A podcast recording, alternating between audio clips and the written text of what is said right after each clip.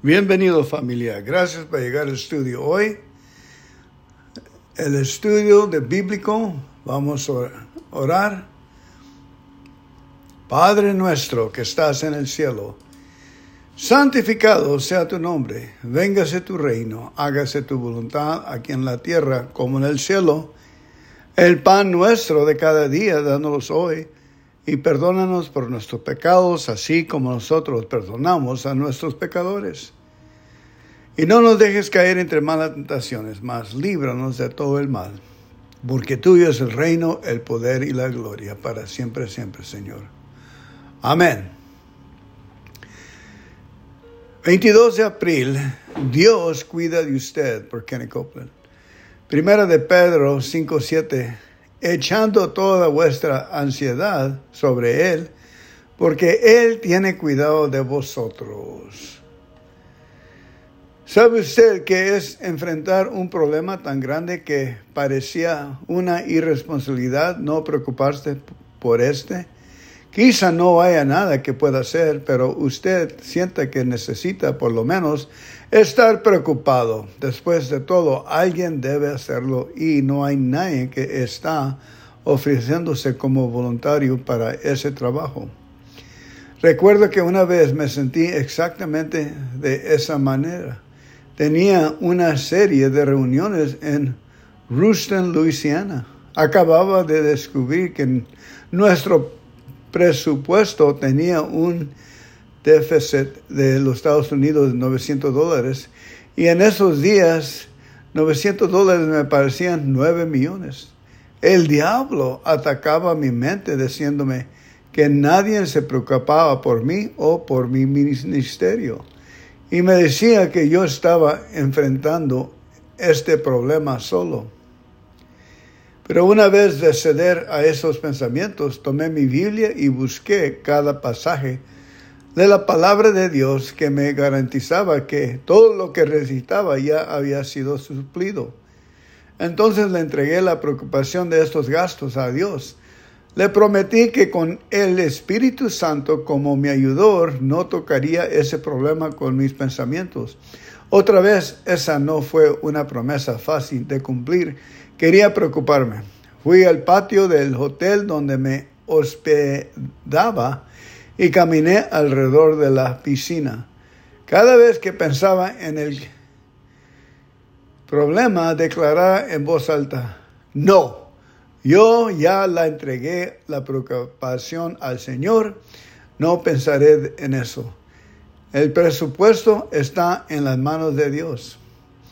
Al rato después, un hombre llegó a la entrada del garaje y comenzó a tocar la bocina de automóvil.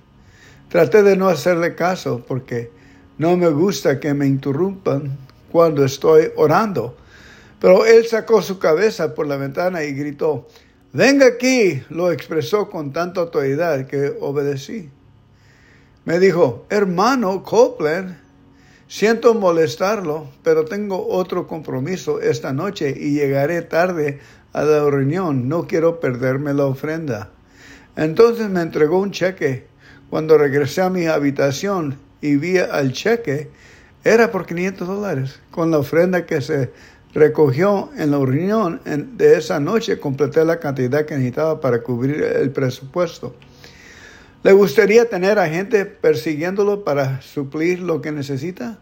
Entonces, la próxima vez que tenga un problema, déselo a Dios. Permita que Él se haga cargo del asunto. Él se ha ofrecido como voluntario para ese trabajo. Usted puede confiar en que Él lo hará bien. Después de todo, Dios en realidad cuida de usted. Salmos treinta y siete, uno a once nos dice, Salmos treinta y siete, uno a doce, ahí va, ahí viene, dice, Aleph, no te enojes con los malignos, ni tengas envidia de los que hacen iniquidad, porque como hierbas serán prestos cortados y decaerán como verdor de renuevo. Espera en el Señor y haz bien, vive en la tierra y mantente la verdad. manten la verdad. Por asimismo tu delicia en el Señor, pon asimismo tu delicia en el Señor, y Él te dará las peticiones de tu corazón. Vuelve hacia el Señor tu camino y espera en Él, y Él hará.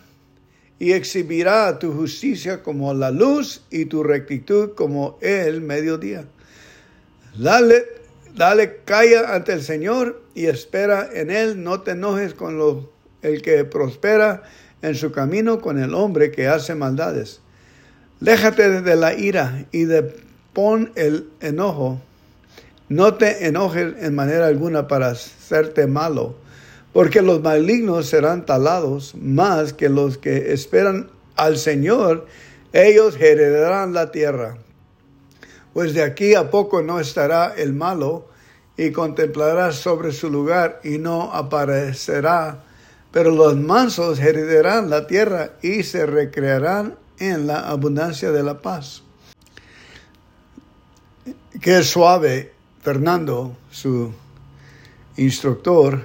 Estamos mirando de que los pensamientos de una persona deben ser los pensamientos de la Biblia, donde nos dice de que el Señor nos va a cuidar, las cosas van a estar bien, y tenemos que aceptar las cosas del Señor sobre las cosas del mundo o la realidad donde andamos para ver, para acabar esas. Si un problema nos está diciendo algo, dice: yo lo acepté y se lo entregué a las manos del Señor y esperaré en el Señor y todo está bien. Amén. Y, si, y sigue dando ese, porque las dice que la mente puede tener de más de cincuenta mil de pensamientos negativos a noventa y cinco mil. Muchos negativos y están conscientes abajo del, del pensamiento que siguen saliendo.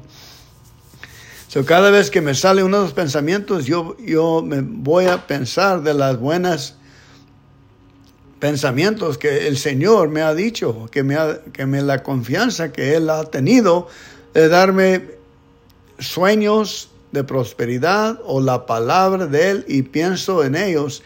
Y como Jesús dice, el hombre será como él piensa. El hombre será como él piensa. So, yo alabo y le doy gracias. Por eso es importante de dar gratitud todos los días. Gratitud en que tiene un baño, tiene un hogar, tiene ingresos. Gratitud que tiene salud, que tiene la salvación con Jesucristo. Gratitud que tenemos ojos y tenemos los ori- oídos.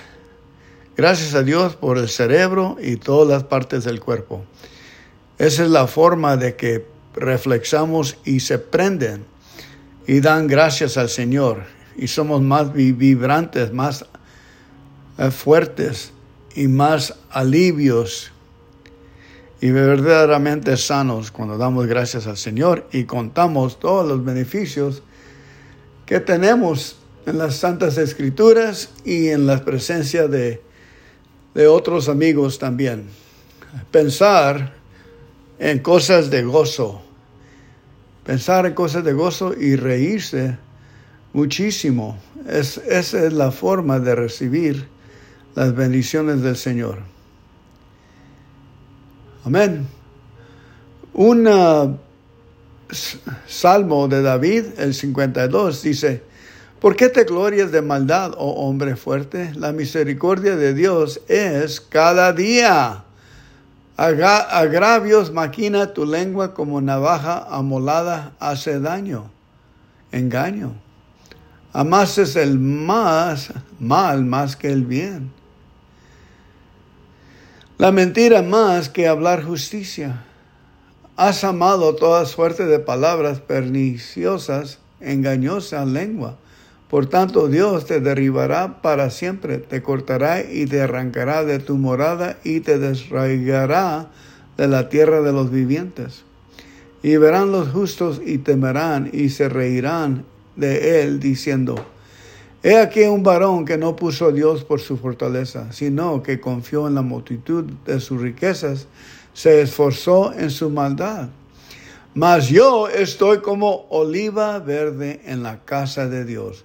Confié en la misericordia de Dios perpetua y eternamente. Te alabaré para siempre porque obraste y esperaré a tu nombre porque es bueno delante de tus misericordiosos. Amén. Ahora vamos a mirar otro salmo, a ver qué nos... Salmo ochenta y dos. Dios, Dios está en la congregación de los poderosos, en medio de los dioses juzga. ¿Hasta cuándo juzgaréis injustamente y aceptaréis las respons- personas de los impios? Haced derecho y pobre al huérfano, hacer justicia al pobre y al menesteroso, librar al pobre y al menesteroso, librarlo de manos de los impios. No saben, no entienden, andan en tinieblas, vacilan todos los cimientos de la tierra. Yo dije, vosotros sois dioses y todos vosotros hijos del Altísimo, pero como hombres moriréis y caeréis como cualquier de los tiranos. Levántate, oh Dios, juzga la tierra, porque tu heredad es todos los gentiles, porque tú heredarás todos los gentiles. Amén y amén. Y eso es cierto lo que está pasando después de que vino Jesús. Salmo ciento doce. Bienaventurado el varón que teme al Señor, y en sus mandamientos se deleita en gran manera. Su simiente será valiente en la tierra, la generación de los rectos será bendita. Haciendo y, hacienda y riquezas habrá en sus casas, y su justicia para, permanece para siempre. Resplandeció en las tinieblas la luz a los rectos, clemente y misericordioso y justo. El buen varón tiene misericordia y presta, gobierna sus cosas con juicio, por lo cual no resbalará para siempre. En memoria eterna será el justo. De mala fama no tendrá temor, su corazón está firme, confiando en el Señor. Asentado está, su corazón no temerá, hasta que vea en sus enemigos su deseo. Esparce de, de, da a los pobres, su justicia permanece para siempre, su cuerno será ensalzado en gloria. Lo verá el limpio y se despechará, sin crujir los dientes y se carcomerá. El deseo de los impios perecerá. La palabra de Dios. Bendito sea la palabra de Dios. Ahora nos vamos a Salmo ciento cuarenta y dos. Masquil de David, oración que hizo cuando estaba en la cueva. Con mi voz clamaré al Señor, con mi voz pediré misericordia al Señor, delante de Él derramaré mi que- querella. Delante de Él denunciaré mi angustia, cuando mi espíritu se angustiaba dentro de mí, tú conociste mi senda, en el camino en que andaba, me escondieron lazos. Miraba a la mano derecha y observaba, mas no había quien me conociera. No tuve refugio, ni había quien volvería por mi vida. Clamé a ti, Señor, y dije, tú eres mi esperanza y mi porción en la tierra de los vivientes. Escucha mi clamor, que estoy muy afligido. Líbrame de los que me persiguen, porque son más fuertes que yo. Saca mi alma de la cárcel para que alabe tu nombre. Conmigo harán fiestas los justos. Cuando me hubieras detestado.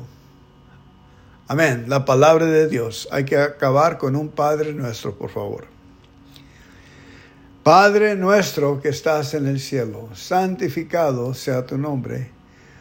Véngase tu reino, hágase tu voluntad aquí en la tierra como en el cielo. El pan nuestro de cada día, dános hoy, y perdónanos por nuestros pecados, así como nosotros perdonamos a nuestros pecadores. Y no nos dejes caer entre malas tentaciones, mas líbranos de todo el mal. Porque tuyo es el reino, el poder y la gloria, para siempre, siempre, Señor. Amén. Dios los bendiga, familia. Sigan regresando. Gracias.